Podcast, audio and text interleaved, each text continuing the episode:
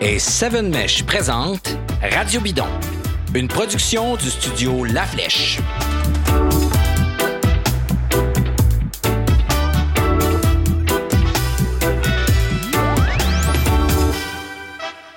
On est aujourd'hui en compagnie de euh, Marie-Pierre Savard pour discuter de son aventure à vélo de l'été 2020 sur euh, l'itinéraire de la Québec Bikepacking Traverse.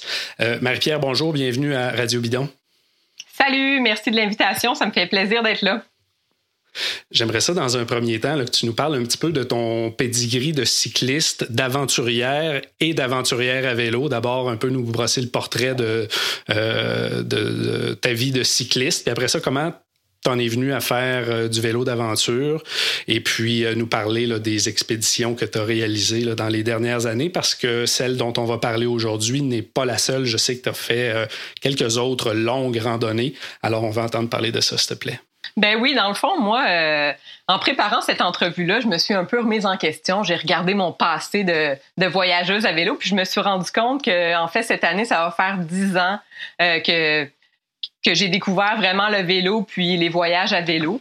Euh, c'est sûr que pendant toute ma jeunesse, j'utilisais le vélo comme un moyen de transport un peu banal. Je me, je voyageais pas nécessairement à vélo. Puis euh, c'est en 2011 que j'ai commencé euh, les voyages à vélo. Puis euh, dans le fond, ça, ça découle du d'un de mes mentors qui s'appelle Lino Tremblay que j'avais rencontré dans l'Ouest canadien l'année précédente. Puis moi, j'étais là-bas, je travaillais, puis lui, il traversait le Canada à vélo. puis c'est vraiment lui qui m'a mis la puce à l'oreille, je sais pas si je peux dire ça, mais qui m'a qui m'a allumé sur le fait qu'on pouvait voyager à vélo, parce que j'ai toujours été une grande voyageuse sac à dos. Donc, euh, à partir de ce moment-là, je me suis dit bon, ben je vais euh, je vais faire un, voyage de vélo. Fait que pour être certaine si j'aime ça, pour un peu tester mes limites, je vais y aller vraiment au plus extrême comme premier voyage. Fait qu'en 2011, je suis partie euh, pendant quatre mois euh, en Asie centrale, donc au, euh, au, Kyrgyzstan, au Kazakhstan, puis en Ouzbékistan. donc j'étais seule là-bas, puis j'étais avec mon vélo de cyclotourisme bien avant que le terme bikepacking soit soit tendance. donc je suis partie là-bas pendant quatre mois. C'était ma première expérience. Puis bien que ça ait été vraiment très difficile sur plusieurs plans, vous imaginez d'abord, je parlais pas la langue, puis tous les problèmes qu'on connaît quand on n'a pas d'expérience. Puis euh, ben, après ça, quand je suis revenue, je me suis dit bon ben c'était tellement extrême que je, sais que j'ai passé au travers de tout ça. Je vais continuer. Puis euh, ma passion a juste grandi. Tu t'es saucé dans le milieu. Euh, tu t'es saucé dans le milieu du bikepacking de, belle façon, on peut dire, là, avec un voyage de quatre mois, tu dis, en Asie. tu as commencé ça, là, comme on dit, sur les chapeaux de roue. Ben ouais, vraiment sur les chapeaux de roue. Puis euh, ben c'est ça, j'ai appris beaucoup de ce voyage-là. Puis après ça, depuis depuis dix ans finalement, ben j'essaie à chaque année de partir euh, plusieurs semaines, voire plusieurs mois. Euh, entre temps, je suis allée à Cuba pendant cinq semaines. je suis allée deux fois deux deux fois un mois au Mexique. je suis allée faire du euh, bikepacking, vraiment de mountain bike au Portugal, donc vraiment avec un vélo de montagne, euh, mes sacoches et tout. Euh, je suis allée à Terre-Neuve l'année dernière, il y a deux ans. Je suis allée après ça beaucoup aux États-Unis, évidemment. Puis, euh, ben c'est ça. Au fil de ces expériences-là, j'ai acquéri euh, beaucoup de passion, évidemment, parce que quand on commence les voyages à vélo, que ce soit euh, voyage en cyclotourisme traditionnel ou dans la forêt, on se rend compte qu'on devient un peu dépendant de ça. C'est tellement une belle façon de, de, de voyager puis de découvrir le monde. Là, tu as, beaucoup de millage, euh, beaucoup de millage à l'international, si, si, je comprends bien, euh, en, vélo d'aventure puis en, en expédition, euh, somme toute assez, euh, assez élaboré. Maintenant, il y a un projet là, qui, nous, qui a attiré notre attention euh, l'été dernier. Ça s'appelle euh, la Traverse Québec Bikepacking. Québec Bikepacking Traverse, en fait, le, site Internet. On, le, on, va le relayer sur nos, euh, sur nos différentes plateformes de réseaux sociaux pour ceux qui voudraient jeter un œil à ça. C'est ni plus ni moins qu'une traversée du Québec par les chemins de terre, par l'arrière-pays, par le bois, si on peut dire ainsi. Et puis, on a, on a, eu vent que tu l'avais complété l'été dernier. Tu avais, avais, fait la traversée au complet. Tu es parti de Gatineau jusqu'en Gaspésie. Corrige-moi si je me trompe, puis parle-nous un petit peu de, de ce parcours-là. comment tu as appris son existence, comment tu es embarqué dans ce projet-là, puis comment ce, ce, trip-là a, démarré. Parfait. Ben, dans le fond, euh, d'abord et avant tout, c'est pour être très honnête, j'avais pas l'intention euh, l'année dernière de traverser le Québec. Euh, j'avais d'autres projets aux États-Unis, mais avec la pandémie qui est arrivée rapidement, je me suis trouvé un, plan B. Je me suis dit c'est vraiment l'occasion de de connaître mon Québec. Donc, puis moi, évidemment dès le départ, j'avais l'intention de tout traverser par les chemins de terre. Euh, donc, j'ai commencé à faire quelques recherches. Je me suis dit, je vais créer mon propre itinéraire. Là, ça devrait pas être si, euh, si compliqué que ça. Puis après 20 euh, kilomètres, j'étais plus capable. J'avais passé une semaine là-dessus. Donc, je me suis dit, non, faut que je trouve vraiment des chemins, des, des, trajets qui sont déjà établis. En faisant une recherche très, très banale, Québec, bikepacking, je suis tombée tout de suite sur le site de le, projet de Étienne Théroux, dans le fond, qui est le fondateur du, euh, du Québec Bikepacking Traverse. Donc, euh, puis là, rapidement, j'ai vraiment, je me, je me suis intéressée énormément au projet, surtout du fait que c'était un projet qui était encore embryonnaire. Euh, l'année dernière, il y avait peut-être je pense 20-25% du, du trajet qui était confirmé et le reste était à faire. Donc ça, j'ai vraiment vu ça comme une mission. Moi, j'aime ça, avoir des projets, mais qui ont des buts un peu plus précis pour avoir un certain cadre. Puis euh, ce projet-là, ben c'était vraiment une, belle opportunité pour moi. Je me suis dit, je, je m'engage à aller valider le tracé. Puis après ça, ça permettra de, de justement de le diffuser, puis que ce projet-là ait une ben, qui, soit validé, qui soit vérifié, qui soit approuvé en quelque sorte. Euh, donc c'est comme ça que ça a commencé. Puis je tiens à dire aussi que je j'ai pas fait le, la traversée au complet. En fait, le, le, tracé exact part de Rouen-Noranda pour se rendre jusqu'à Percé. Euh, moi, j'ai vraiment skippé les 500-600 km de Rouen-Noranda à, à, Gatineau.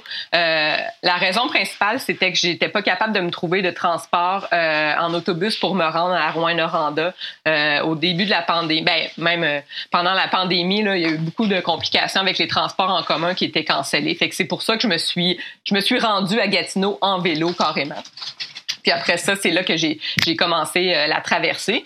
Puis aussi, euh, à quelques occasions durant, durant le parcours de, de cinq semaines, euh, j'ai bifurqué. J'ai soit pris d'autres petits chemins ou à certains endroits des, des raccourcis pour diverses raisons. Mais je dirais que je l'ai complété. Tu sais, j'ai roulé 2400 kilomètres là, au total sur les 3000 du parcours.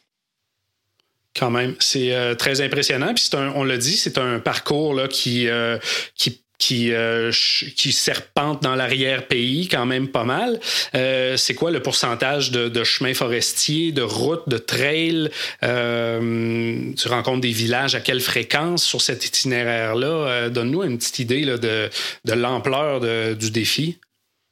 Ben, euh, l'ampleur du défi, c'est vraiment, euh, c'est très très sauvage hein, quand même. Là, faut garder en tête que euh, c'est pas, tu sais, on n'a pas deux trois deux trois épiceries à tous les jours. Là, c'est quand même, on est on est vraiment assez reculé. Puis aussi, une autre chose que je n'avais pas tant que ça réalisé avant de, de, de faire mes recherches, c'est qu'il n'y a pas de réseau cellulaire, je dirais, sur au moins 75% euh, du tracé. Donc ça, ça juste le fait qu'il n'y ait, pas de moyen de communication possible, ça rend euh, vraiment euh, ça rend la, traversée. Il y, a, une autre difficulté qui s'ajoute à tout ça.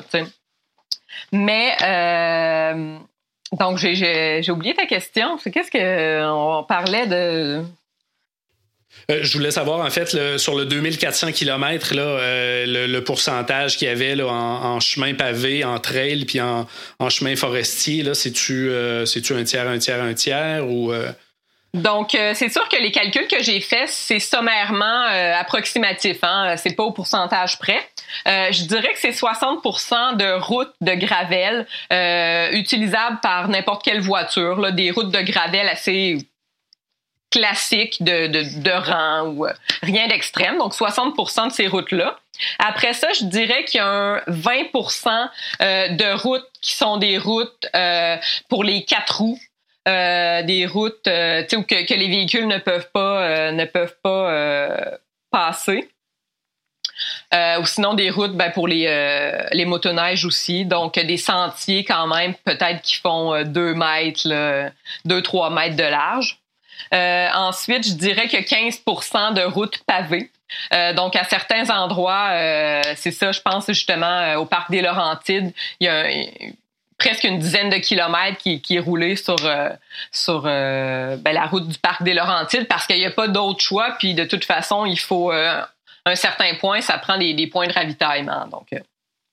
Puis, euh, pour terminer, je dirais 5% de pistes cyclables et 5% de single track. Donc, c'est vraiment euh, ces deux.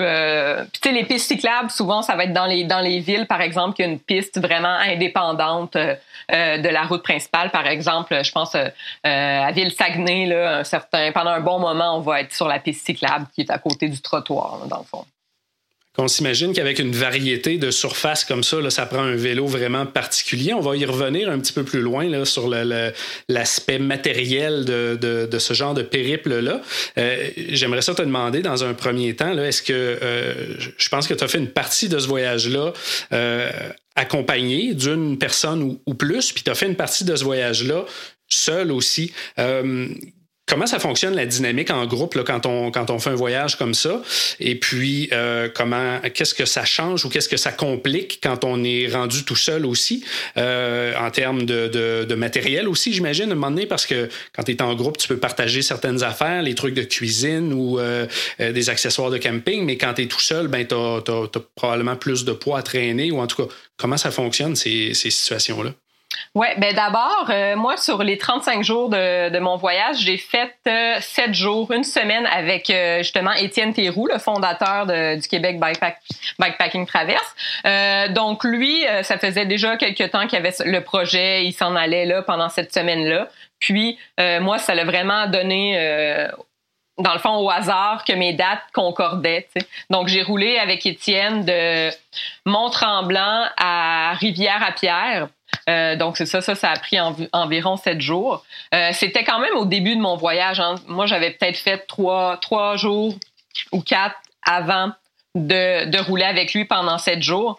Euh, donc, euh, tu sais, au début, c'est la fébrilité. Les premiers jours, j'étais très contente. Puis, j'ai, de toutes mes expériences de bikepacking, très, très souvent, je voyage seule. Donc, pour moi, c'est, c'est pas nécessairement difficile je suis habituée, puis euh, ça, ça, va bien, tu sais.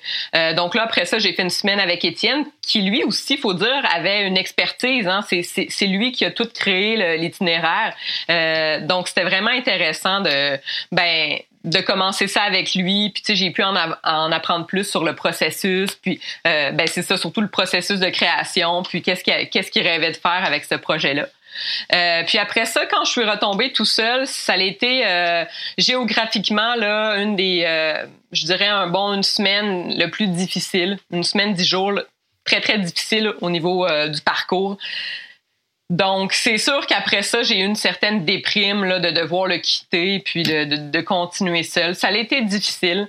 Euh, mais après ça, j'ai rencontré d'autres gens, pas, pas des gens avec qui j'ai roulé, des, des, gens au hasard. Puis ces gens-là m'ont redonné un peu l'espoir pour bien terminer euh, le, la dernière portion du voyage. Mais euh, c'est sûr que vous, dans ce contexte-ci, voyager seul, euh, ça peut être difficile pour certains parce que euh, on n'a pas beaucoup d'occasions de, sociabiliser. Souvent, euh, si par exemple je m'en vais, euh, je sais pas, euh, en Floride à vélo, en cyclotourisme, je vais toujours rencontrer des gens en voiture, à pied, à l'épicerie. Il y a toujours du monde, puis c'est le fun de, partager sa passion avec les gens. Mais dans le bois, là, si on est seul, on est vraiment seul. les contacts sont vraiment plus limités.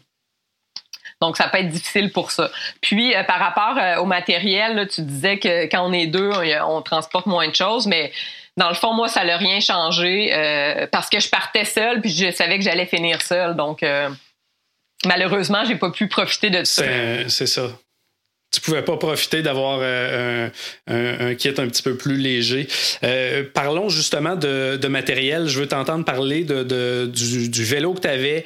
Euh, quel type de vélo c'était, la grosseur des roues, la grosseur des pneus, ton setup de, de, sacoche, matériel de camping, comment tu gérais la navigation, GPS, les cartes, tout ça, les outils, les pièces de rechange que tu traînes, ça pèse combien, le vélo, l'équipement, tout ça. J'aimerais ça t'entendre là-dessus, s'il te plaît. Parfait. Donc, euh, euh, parenthèse, pour ceux que ça intéresse, pour les gens qui sont visuels, vous pouvez aller sur mon Instagram, Marie-Pierre Savard. Il n'y a que des photos de mon vélo. Donc, euh, vous allez pouvoir voir de, de, de, quoi, de quoi je parle, puis le setup aussi, comment je place tout ça.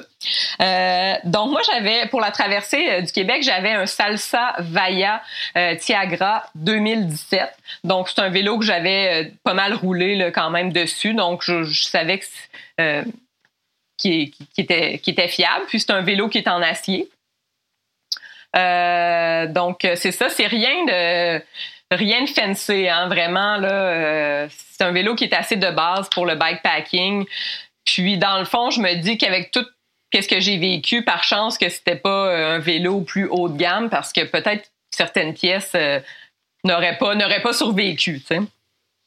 Euh, donc sinon pour mes roues, euh, j'avais en fait des, euh, des 700, puis les pneus, j'avais changé les pneus d'origine, j'avais mis des 50 mm. les pneus c'était c'est des Donnelly Explore MSO. Et évidemment, je les avais montés sans chambre à air. moi, depuis que je connais le Cubeless, je, ne peux plus me passer de ça. J'en mets, euh, j'en, mets sur tous mes vélos. Euh, c'est comme euh, ma grande révélation. Je n'ai jamais fait un flat. peut-être j'ai fait 5000 km et plus. Puis c'est ça. pour moi, ça fonctionne vraiment bien. donc, c'est ça par rapport à mon vélo, évidemment, frein à disque. pour les pièces de rechange, moi, c'est sûr que je suis pas euh, la personne, la, je ne suis pas une experte en mécanique, je ne suis pas une experte en euh, nouvelles tendances de pièces de vélo, tout ça. mes connaissances sont assez de base, mais je me suis rendu compte que par chance, j'ai jamais eu de, de, problèmes très très graves qui, m'ont laissé en plein en plein milieu de la forêt. Donc euh, mon sac d'outils de pièces est très très de base. Je dirais évidemment, j'ai un, outil multifonctionnel. Euh, j'avais tout pour euh, ben, installer une chambre à air et pour réparer un flat. Euh, d'un coup que je dois mettre une chambre à air. mais sinon, le, ben, le, le une, seringue pour mettre le scellant dans le pneu. J'avais, je sais pas si je l'ai dit, deux, deux pattes de frein et une comment ça s'appelle, une, euh, un dérailleur euh, hanger. OK, ouais, une patte de dérailleur. Une patte de dérailleur, tout simplement, merci.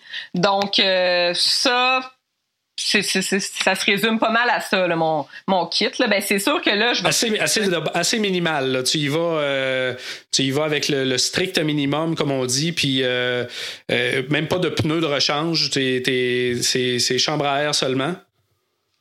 Exactement. Là, évidemment, j'avais aussi une cartouche euh, CO2 euh, pour, euh, pour gonfler si nécessaire, mais très, très de base, tu sais, parce qu'à un certain point, tu sais, je veux dire, y a pas, le magasin de vélo le plus proche n'aura peut-être même pas ta pièce de vélo, puis tu sais, ça peut, ça peut rapidement être compliqué. Fait que moi, je me suis dit, j'en, mm. traîne le moins possible, tu sais.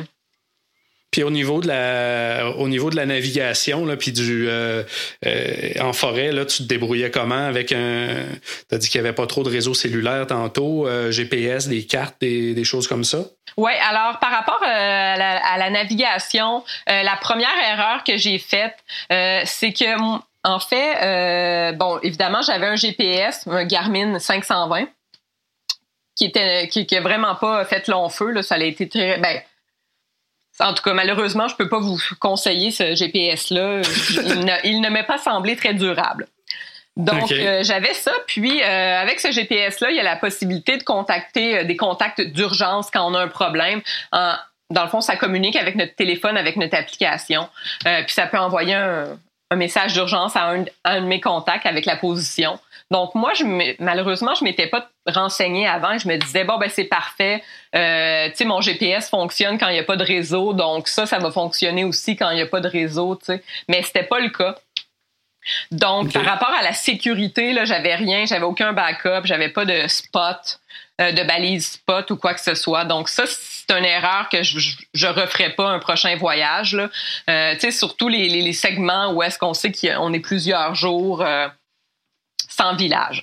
Mais euh, sinon, pour en revenir à la question, là, comment je naviguais, ben j'avais mon GPS euh, avec toutes euh, évidemment les cartes, mais les parcours que j'avais téléchargés, euh, les parcours GPX que j'avais téléchargés sur le site du Québec Bikepacking Traverse. Donc, juste d'avoir un parcours qu'on peut suivre au lieu de s'en aller un peu n'importe comment. Juste ça pour moi, c'est vraiment rassurant.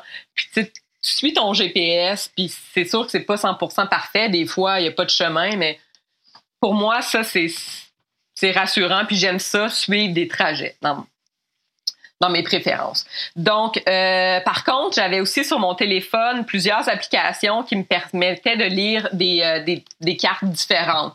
Par exemple, j'ai utilisé Avenza euh, pour pouvoir lire toutes les cartes des parcs nationaux, des ZEC, puis euh, des réserves phoniques. Donc ça, je mets évidemment, j'avais au préalablement téléchargé toutes les cartes euh, sur les euh, des endroits où j'allais passer, justement, comme je le disais, ZEC, réserve, phonique. Pour pouvoir les consulter sans, sans réseau, c'est ça?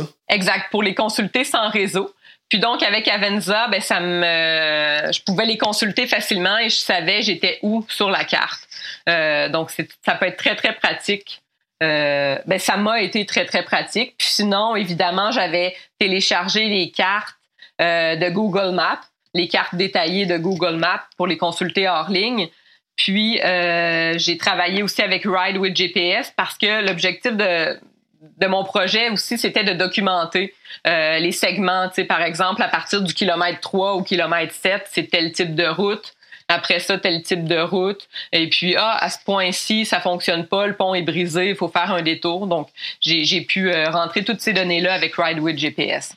Tu sais, des fois, justement, comme je suivais un itinéraire prototype, à plusieurs euh, occasions, malheureusement, ça ne fonctionnait pas, il n'y avait pas de chemin ou euh, comme je l'ai dit, le pont était brisé. Donc, d'aller consulter autant Avenza que Google Maps que mon GPS, ça donne pas toujours le même résultat. Euh, Google Maps va dire non, là, il n'y a pas de route, alors que l'autre application montre une route. Donc, c'est important de ne pas juste se fier à un, euh, une application pour consulter les cartes. Je suggère aux gens d'avoir justement quelques backups parce que les résultats peuvent être différents. Je comprends. Euh, puis ce matériel-là, tu gardes ça chargé euh, de quelle façon? Étais-tu capable de, de, de trouver des, euh, des, des, des, accueils de ZEC, des places où tu pouvais charger tes trucs ou tu avais des batteries, des batteries de spare? J'avais seulement une batterie de, de spare, puis faut dire moi que mon téléphone consomme vraiment pas beaucoup. C'est un vieux téléphone de quelques années déjà. Ça consomme presque pas la batterie mais j'avais quand même une batterie externe qui pouvait euh, me je pouvais tu sais j'avais des ce que j'avais à recharger dans le fond c'était mon téléphone cellulaire euh, mon GPS et euh, mes batteries pour ma caméra ma caméra photo donc c'était les trois seules choses énergivores là, dans mon dans mes bagages puis une batterie externe complètement chargée pouvait me facilement me durer là, deux, deux jours. Là. Donc j'ai jamais eu de problème. À tous les deux jours, je trouve un endroit. Puis il faut dire aussi que moi, euh, quand je suis seule, j'aime beaucoup aller dans des campings enregistrés. Euh, c'est une forme de sécurité, puis j'aime euh, prendre ma douche, j'aime faire un feu en toute légalité, puis j'aime brancher justement mes, mes électroniques dans une place pour la nuit. Fait que, tu sais, aux deux jours ou aux trois jours, je trouvais toujours un camping ou quelque part, il n'y avait pas de problème. À tout ça, il faut ajouter, évidemment, ton matériel de camping, euh, de la nourriture pour euh, passer la journée, puis des fois, comme tu dis, deux, trois jours avant de retomber sur, un, sur une épicerie euh, ou un dépanneur ou un endroit pour t'approvisionner. le vélo, les outils, tout l'équipement, ça pesait combien ton, ton, ton setup de vélo, sais-tu? Honnêtement, je ne le sais pas. J'ai jamais, j'ai jamais pesé mes, euh, mes, mes, mes, vélos, mes kits, parce que euh, moi, je fais vraiment avec ce que j'ai dans le sens que, euh, tu sais, surtout sur mon vélo, je peux pas mettre plus de sacs. Je suis très limitée, tu sais, dans le nombre de sacs que je peux avoir. Donc, c'est plus le volume. Je sais que c'est pas nécessairement la bonne façon de, de, de voir ça, mais moi, j'ai un, deux, trois, quatre, 5, 6 sacs au total et ça doit rentrer là-dedans, peu importe le poids de mon outil multifonction, tu sais. Donc, je sais pas, mais j'ai voyagé très minimalistement, si je peux dire. Euh, tu sais, j'avais pas trois, t-shirts, puis euh, c'était très, très de base. Mais euh, par contre, c'est sûr que à chaque fois que, tu sais, quand j'ai à me rééquiper pour une tente ou un sleeping bag, je vais toujours y aller. Je vais essayer d'y aller le plus le plus léger possible, évidemment, mais c'est tellement. Euh, tu sais, je regarde des gens là, qui sont en, voyage et traversent, euh, tu sais, je sais pas, la Mongolie en bikepacking, puis ils ont juste deux sacs. Moi, je suis comme, wow, c'est incroyable, tu sais, mais c'est parce qu'ils ont eu accès à de l'équipement à la fine pointe de la technologie, tu sais. Puis ça, ça fait vraiment la différence. Euh, dans un setup. En termes d'espace, puis en termes de, poids total aussi. On imagine que de toute façon, euh, c'est, c'est, c'est un, vélo là, qui, qui, est quand même assez pesant à traîner. Euh, tu as parlé de 35 jours pour faire 2400 km. Euh, typiquement, c'était quoi là, une journée pour toi? C'était euh, combien d'heures de vélo en distance ou en, en temps? Euh, puis ça ressemblait à quoi là, le, le, moment où tu décidais, ben OK, t'arrêtais en milieu d'après-midi de trouver une place pour te baigner un peu ou, euh, comme tu disais, un camping, refaire le, le plein de victuailles, tout ça? Ben c'est ça. Moi, comment j'ai fonctionné là, pour planifier euh, un peu euh, mes journées? Parce que justement, comme je disais tout à l'heure, j'aime suivre un itinéraire, mais j'aime aussi un peu planifier entre guillemets en avance. Ça me donne une motivation. Parce que je sais ce qui s'en vient, puis évidemment, on reste toujours flexible il peut arriver n'importe quoi, puis c'est ça la beauté du, vélo d'aventure les plans peuvent changer à, tout moment. Mais donc, moi, j'ai bâti mon itinéraire en fonction surtout des campings et des services. Euh, J'essayais toujours, comme je le dis, d'aller dans un camping enregistré. Donc, je savais que cette journée-là, peut-être j'allais faire 50, le lendemain 150. Euh, ça pouvait être très, très variable. Euh, mais je dirais qu'en moyenne, c'était des journées de 75 km. Puis, j'avais calculé aussi à la fin dans les, dans les statistiques euh, c'était, je, ça revenait à peu près à 1000 mètres d'ascension, 1000 mètres de dénivelé positif là, euh, par jour moyen de 75 km. Donc, c'est quand même, euh, au total, c'est, ça monte, euh, tu sais, c'est ça. 75 km, ça peut être, ça peut paraître peu pour certains, certaines personnes, mais avec tout le bagage, la condition des routes et le dénivelé, on va pas euh, à 20. On, Moi, comprend, pas que, 20. on comprend que tu as fait, as fait beaucoup de sport là, pendant tes, tes 35 jours. Euh, le plus long segment là, que, qui se passe là, sur la, la, la, traversée sans ravito où tu es en complète autonomie, disons, ça ressemble à quoi? C'est une coupe de jours ou c'est plus? Euh, c'est ça, je suis allée, je suis retournée là, dans mes dans mes cartes là, en prévision de notre entrevue pour justement regarder ça.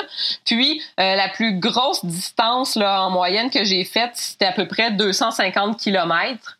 Euh, c'était entre Saguenay puis Forestville. évidemment, au travers de ça, il y a les Monts Valin, là, le, le, le on passe par l'entrée le, des Monts-Valin. Donc là, on pourrait dire qu'il y, a un, ben, point de service, là, mais il n'y a pas vraiment d'épicerie ou quoi que ce soit. Là, fait que ça compte pas vraiment. Puis c'est ça. Euh, donc ça, ça a été la plus longue période. Puis encore là, j'ai eu plusieurs problèmes. J'ai dû faire des détours. Donc, euh, tu sais, 250 km, ça peut être quatre jours là, en moyenne. Donc ça, c'est vraiment la plus longue distance. Puis en ce moment, je pense qu'ils sont en train de réviser parce que euh, le chemin qui est proposé sur le site Internet euh, sur la côte nord, c'est pas, pas confirmé encore, donc ça va changer dans les prochaines semaines ou dans les prochains mois. Mais euh, en moyenne, je dirais que je faisais une journée ou deux jours sans, sans croiser de village, mais j'avais toujours un petit peu plus de nourriture, évidemment. Puis pour, pour l'eau potable, tu fonctionnais comment? Parce qu'on sait qu'à vélo, surtout rouler 75 km par jour en plein été avec un vélo chargé comme ça, on a soif. tu trouvais de l'eau dans des lacs, des rivières, tu filtrais ça? Euh, oui, c'est ça. J'avais d'abord deux, euh, deux bouteilles d'un litre. Donc, ma capacité, moi, c'était euh, seulement deux litres d'eau. plus peut-être un 500 millilitres que, que j'utilisais pas vraiment. Donc, c'était toujours deux litres à la fois, si je peux dire. Puis jamais j'ai eu de problème de me ravitailler. J'avais une paille Sire, c'est une paille filtre. Puis je m'approvisionnais dans les rivières principalement, évidemment les rivières à plus haut débit. Euh, à quelques reprises, j'ai pris de l'eau dans des lacs ou dans des endroits un petit peu plus louches. Et euh, dans ce temps-là, ben, j'avais des, des, pastilles en plus, des pastilles de chlore. Quand je voulais vraiment être certaine, certaine, j'ajoutais ça. Puis euh, sinon, là, vraiment, j'ai eu jamais, j'ai eu aucun problème. Là. J'ai pas été malade à cause de l'eau. Puis j'ai surtout pas eu de problème à en trouver c'est vraiment pas un souci euh, que vous devez avoir là, euh, de manquer de d'eau, qu'il n'y ait pas de point d'eau euh, à proximité. Là, il y en a quand même énormément. C'est une des beautés du Québec. Oui, effectivement. Tu nous as dit tantôt que étais, euh, euh, tu privilégiais les campings organisés, les campings officiels quand tu, euh, quand tu pouvais. sur la, traversée totale, le 35 jours que tu as fait, ça s'est séparé comment à peu près le mix entre camping sauvage, camping organisé, puis des motels ou des, des endroits, là, des refuges ou des, des trucs comme ça? je dirais les motels, par exemple, j'en ai fait, je pense, trois. Euh, principalement à cause de qui annonçait de la mauvaise température. Puis là, je sais qu'à un certain moment, là, il annonçait une tornade euh, dans le Bas-Saint-Laurent. C'était la folie. Euh, donc, c'est ça. Des dans ces, dans ces moments-là, j'ai pris des motels, donc trois fois. Puis, aussi, il faut dire que quand j'étais avec Étienne, je me pour moi, j'ai pas de problème à dormir justement en camping sauvage quand, quand, j'étais avec d'autres mondes. Euh, ça, ça me va. Donc, euh, avec lui, on a été presque tout le temps euh, en camping sauvage. Puis, je dirais que par moi-même, hmm, parce que souvent, ce qui est arrivé, c'est que j'ai fait même du camping sauvage dans des. bon, faudrait pas que je dise ça. Je sais pas à quel point notre entretien sera diffusé. Mais il m'est arrivé de faire du camping sauvage dans les euh, dans les EC, euh, pas dans les EC, dans les euh, réserves fauniques. il y a une fois que ça, a mal allé, malheureusement, je me suis fait prendre et ça a joué dur. Mais non, je rigole, là, mais en tout cas, ils rigolent pas avec ça, les, les, agents de la faune. Donc, je conseille à personne de faire du camping sauvage dans ces endroits-là. Par contre, dans les ZEC, ben ça c'est fantastique, c'est que le camping sauvage entre guillemets est autorisé. Puis il y a souvent plusieurs euh, plusieurs sections d'aménager pour le camping, mais tu arrives là puis absolument rien. Il n'y a pas de bécasse, il n'y a rien du tout. Mais c'est des, zones où est-ce que c'est correct. Donc euh, évidemment, quand je voyais ça, j'allais toujours euh, mettre ma tente dans ces places-là. Fait que je dirais que au total, j'ai peut-être fait 60% de camping enregistré, 40% de camping sauvage, tu sais, mais euh, sauvage, sauvage. Sauvage, mais quand même autorisé, là. Ben, c'est ça, parce que sauvage, Ou presque tout le temps, disons. C'est ça, j'en ai, j'en ai même pas fait, j'ai même pas osé euh, aller. Euh, je priorisais vraiment les, les EC, là, dans le fond, parce que c'est un endroit que tu te feras pas. c'est pas comme, comme, la réserve faunique qui vont te mettre un ticket, par exemple, ou quoi que ce soit. Là, OK. Ouais, OK, ça, c'est à, éviter dans ce cas-là. Euh, dans tout ton, parcours, dans tout le, ce voyage-là, s'il y a un moment ou un endroit là, qui, euh, qui ressort, euh, ça serait lequel? Ah, ben, ça serait. ça serait. Je, ouais, j'ai plusieurs moments, là. C'est un peu. je pense que le meilleur moment, c'est le moment où j'étais le plus en bas de, la vague, où est-ce que mon moral était vraiment le plus bas. Euh, j'étais sur la côte nord, je venais de quitter les monts Valin. Euh, puis euh, je, me, je, je, guidais justement par l'itinéraire qui était proposé, puis en regardant, j'étais pas certaine. Il y avait quelque chose qui clochait, ça fonctionnait pas. Quand je regardais sur mes autres cartes, je comprenais pas pourquoi il y a un chemin qui passait là, parce que nulle part ailleurs il y avait de chemin. Tu sais. Puis là, c'était aussi dans la période où est-ce que c'était quatre jours sans euh, sans dépanneur, sans rien, vraiment très très creux là, dans les dans les monts Valin euh, vers la côte nord. Puis là, je, à un moment, mon GPS me dit de tourner, je tourne, puis là, je vois, c'est comme une, une, une, route, genre, euh, avec des gros cailloux, ça monte comme ça. C'est large pour euh, un. C'est vraiment pas large, tu sais, je suis comme, voyons donc. J'étais vraiment déprimée, puis c'était l'accumulation des, des derniers jours, là. Fait que, puis là, j'étais comme, aïe, aïe, tu sais, qu'est-ce que je fais? Je m'aventure tu là ou je fais juste rebrousser chemin, puis je trouve un autre, un autre plan? Puis à ce moment-là, alors qu'on est au milieu de la forêt, j'avais peut-être vu euh, un, camion ou un quatre roues dans la journée. Il y a un pick-up qui tourne, qui s'en vient prendre ce petit chemin-là que je savais même pas qui était accessible en pick-up. Puis là, le, conducteur baisse sa fenêtre. C'était une famille, il était, euh, il était quatre. Qu'est-ce que tu fais? Voyons donc, tu t'en vas où? Puis là, la grosse panique, il ne comprenait pas qu'est-ce que je faisais là? Puis euh, moi aussi, j'étais paniquée. Fait que là, c'était. Je, tiens à, mentionner leur nom. C'est Cyril, Hélène. Euh, Cyril et Hélène Bouchard et leur petit petit-fils qui m'ont accueilli. Ils s'en allaient à leur chalet au milieu du au milieu de nulle part. puis ils m'ont ils m'ont invité à aller dormir là-bas puis que on puisse il y avait l'internet là incroyable puis que j'allais pouvoir me refaire des cartes parce que ça passait pas du tout par ce chemin-là, puis ça passe pas, puis j'avais 40 kilomètres à faire là-dessus. Il y avait vraiment un gros problème, ça fonctionnait pas. Puis là, j'arrive là-bas, puis il arrivait de la cueillette des framboises. Puis là, elle a fait une tarte aux framboises.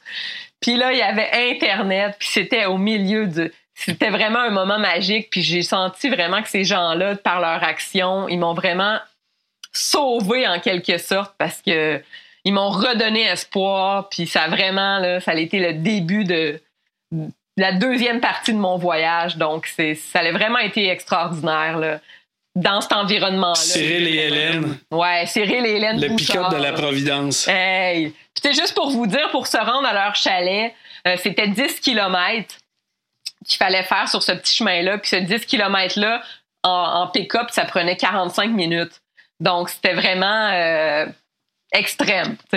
Mais euh, c'est ça, après ça, ben, le lendemain, ils m'ont fait un livre jusqu'à un autre embranchement. Sans ça, je, j'aurais jamais survécu parce que maintenant, ça me faisait un détour de comme 300 kilomètres. Donc, euh, ils m'ont... c'est ça, ils m'ont vraiment aidé. Puis après ça, j'ai continué. C'était la, dernière partie du voyage, tout ce qui est à partir de quand on retraverse euh, de l'autre côté là, à Rimouski, cette partie-là, ben c'est vraiment là, euh, un peu plus le luxe, si je peux dire. C'est les paysages extraordinaires, mais aussi il y a plus de villages et tout. Donc, euh, ça a vraiment ça, ça, a bien commencé la dernière partie de mon voyage la, beauté du voyage, c'est souvent ce type de rencontre-là qui s'avère euh, inoubliable. L'envers de la médaille des voyages aussi, c'est parfois c'est des rencontres qui sont désagréables, des frayeurs, des pépins. Euh, est-ce qu'il t'est arrivé des, petits malheurs ou euh, des choses sur la Québec Bikepacking Traverse? Je dirais que le plus gros, problème que j'ai eu pendant cette aventure-là, c'était au jour zéro. Euh, donc, euh, je vous ai dit que j'ai fait de Gatineau à Percé, mais auparavant, je suis partie de Montréal en vélo pour me rendre à Gatineau. Mais je trouve que ça fait plus spectaculaire de dire Gatineau Percé. bref, au jour zéro, euh, je suis vers Montebello, quelque chose comme ça. J'arrive j'arrive à Gatineau. je sens que euh, mon, plateau avant commence à faire un, certain bruit. Euh, puis là, c'est ça, je continue un peu à rouler, puis je me, me rends pas trop compte, je suis dans mes pensées. Puis euh, par la suite, j'ai décidé de changer de vitesse, de passer de mon, de mon grand plateau à mon petit plateau avant. Puis il s'est passé quelque chose, puis mon petit plateau de mon 32, mon plateau de 32 à l'avant, c'est dévissé. Les cinq bottes se sont dévissées. J'arrivais de faire une mise au point dans une boutique. puis il m'avait dit qu'il avait dû démonter mon pédalier et mon plateau. Puis malheureusement, j'avais pas pris attention, j'avais pas remarqué que la personne elle avait mal revissé les, cinq bottes. Euh, donc euh, la veille de mon départ, mon, euh, mon plateau avant, mon petit plateau avant s'est tordu et ça a été vraiment très très compliqué parce que ben, tout était fermé, c'était un dimanche, puis c'est une pièce que tu sais moi j'ai un vélo salsa, donc c'est pas c'est pas puis mon mon, mon, mon, plateau, mais mon pédalier, c'est un FSA, je pense, si je me trompe pas là, de la marque. Donc, c'est, c'est pas une marque qui est très, très standard. Euh, donc, ça a été très, très compliqué. Euh, mais finalement, j'ai trouvé à Gatineau un, un, endroit qui ont, qui, ont, patenté de quoi, puis ils m'ont finalement remis un 34. donc c'est sûr que ça faisait quand même une différence. mais après deux jours, j'ai pu, tu sais, ça a pris deux, ça m'a retardé de deux jours dès, dès le départ parce que c'est ça, là. en tout cas, c'était, il y avait pas le, ben, c'était fermé le dimanche, fait qu'il fallait que j'attende le lendemain. Mais ça, ça l'a été, ça m'a beaucoup inquiété au départ. Je me disais, je serais pas capable. Tu sais, je suis habituée avec des vitesses plus, euh, plus faciles un peu. Puis, mais finalement, je me suis dit, c'est ça qui est ça. Puis, euh, fait que ça, ça a été vraiment le, gros stress du départ parce que je voulais pas partir juste avec mon gros, euh, mon gros plateau non plus. Je tenais vraiment à, ce qu'il y ait que j'en ai deux au moins. Fait que, mais sinon, là, ça, ça a très bien été. Tu sais, j'ai pas eu de blessures, à part les mouches, là. Euh, vraiment, euh, mois de juillet, là, c'est extrême, là. Tu sais, je viens de, de Mont-Laurier, donc j'ai l'habitude, mais j'ai vraiment vécu quelque chose, là. J'étais euh, comme si j'avais la, la, varicelle extrême, là. Donc, ça a été une, une, autre genre de difficulté, mais ça m'a pas empêché, là, de de pédaler quand même. Au contraire, j'étais comme à chaque fois que j'arrête, je me fais boucher, fait, je me fais euh, bouffer. Donc, euh. ça motive à faire des, longues journées. J'allais te demander euh, quel serait ton conseil le plus précieux à ceux qui souhaitent s'initier au vélo d'aventure. Je comprends que tu leur dirais de ne pas oublier leur, leur huile à mouche. Je ne sais pas si tu as peut-être un autre conseil. Ben honnêtement, là, je veux pas être négative, mais il y avait, quand il y a tellement de, moustiques, je ne suis pas sûre que l'huile à mouche, ça change quelque chose. Il faudrait vraiment scientifiquement faire des, des, euh, des tests. Là. Une personne qui en met, l'autre n'en met pas, puis on s'en va euh, dans le bois. Mais euh, des conseils, ce serait d'y aller peut-être. ben, je sais pas, on dirait que j'ai le goût de donner comme conseil, allez-y progressivement, commencez par une journée ou deux. Mais si je me rappelle, moi, il y a dix ans, je peux aller progressivement, puis j'ai appris de ça, donc je sais pas, peut-être si vous vous sentez insécure par rapport justement à, euh, à la route ou au fait d'être seul, tu sais, commencer justement par, par des petits week-ends.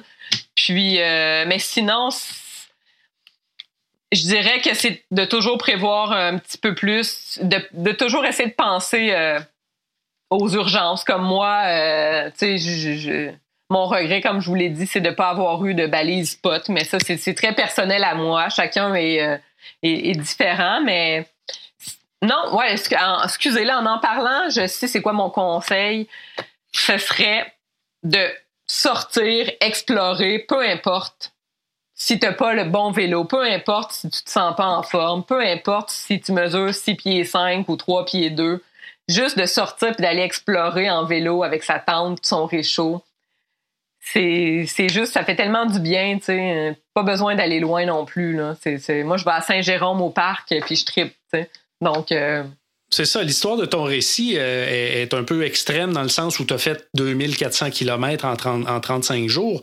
Mais ce qu'il faut savoir, c'est que ce, cette traversée-là du Québec, euh, bikepacking, si les gens vont voir le site Internet, ça peut se décomposer en plusieurs petits tronçons, puis qu'on pourrait faire euh, à coup de, de 3-4 jours ou 2-3 jours, là, par-ci, par-là.